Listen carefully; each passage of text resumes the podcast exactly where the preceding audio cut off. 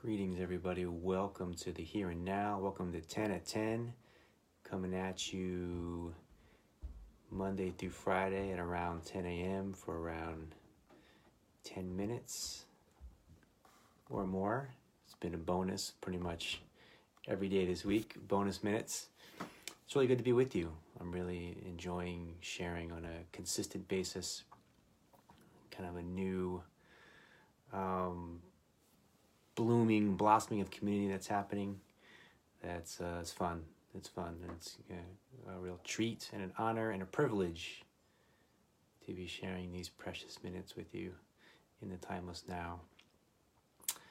So, shared a bit about relationships and um, how to create the relationships that feel most aligned in your deepest sense of meaning, purpose, inspiration, the deepest call of your heart, and how to manifest that in your life last couple days. So check that out. All the archives are available for you. Welcome, Phyllis, Martha, Bobby. You can share where you're from when you're entering.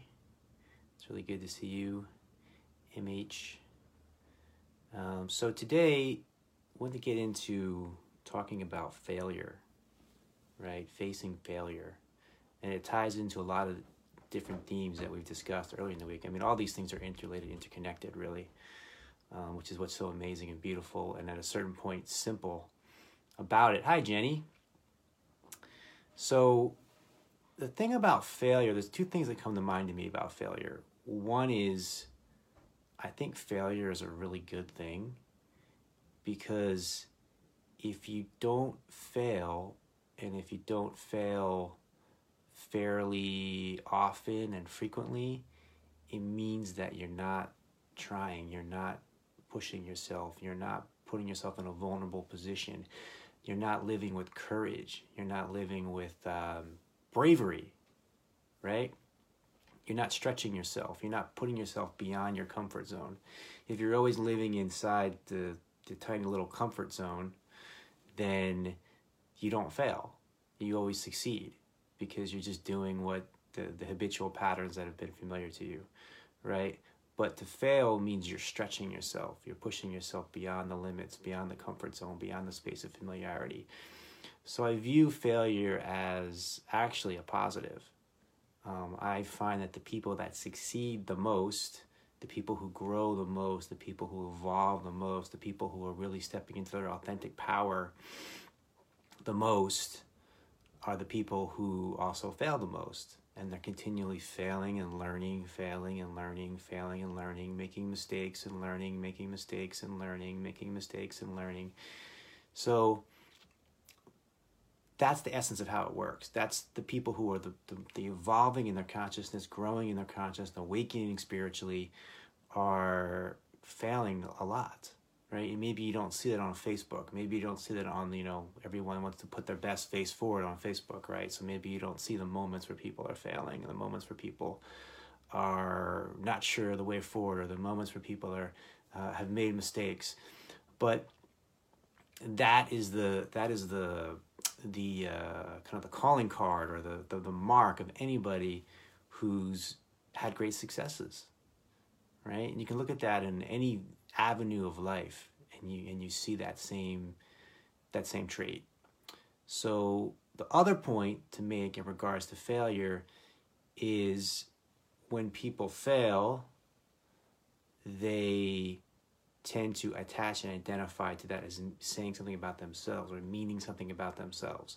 So there's a difference between you know i tried to hit a baseball and i failed as i am a failure right? Or I tried to shoot a basketball through a hoop and I missed it, as opposed to I am a failure, right?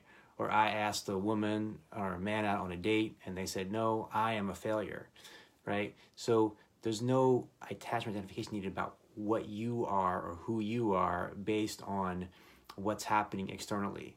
So, you know, we, we, um, we have a request, we're something that we're, there's a desire to do, there's something we want to do, and maybe the first time it happens or doesn't happen, maybe the second time it happens or doesn't happen, and we're continually fine tuning as we move through the contrast to get clear on what is the way. It's like a, everything is like a like a math problem. You know, everything is like an equation, and it's sort of like you know the answer, and now you just have to figure out the equation and the problem, and then it all fits together perfectly and beautifully, right? So we're we're feeling into what is the perfect equation to hit a baseball? What's the perfect equation to shoot that ball through the hoop, right?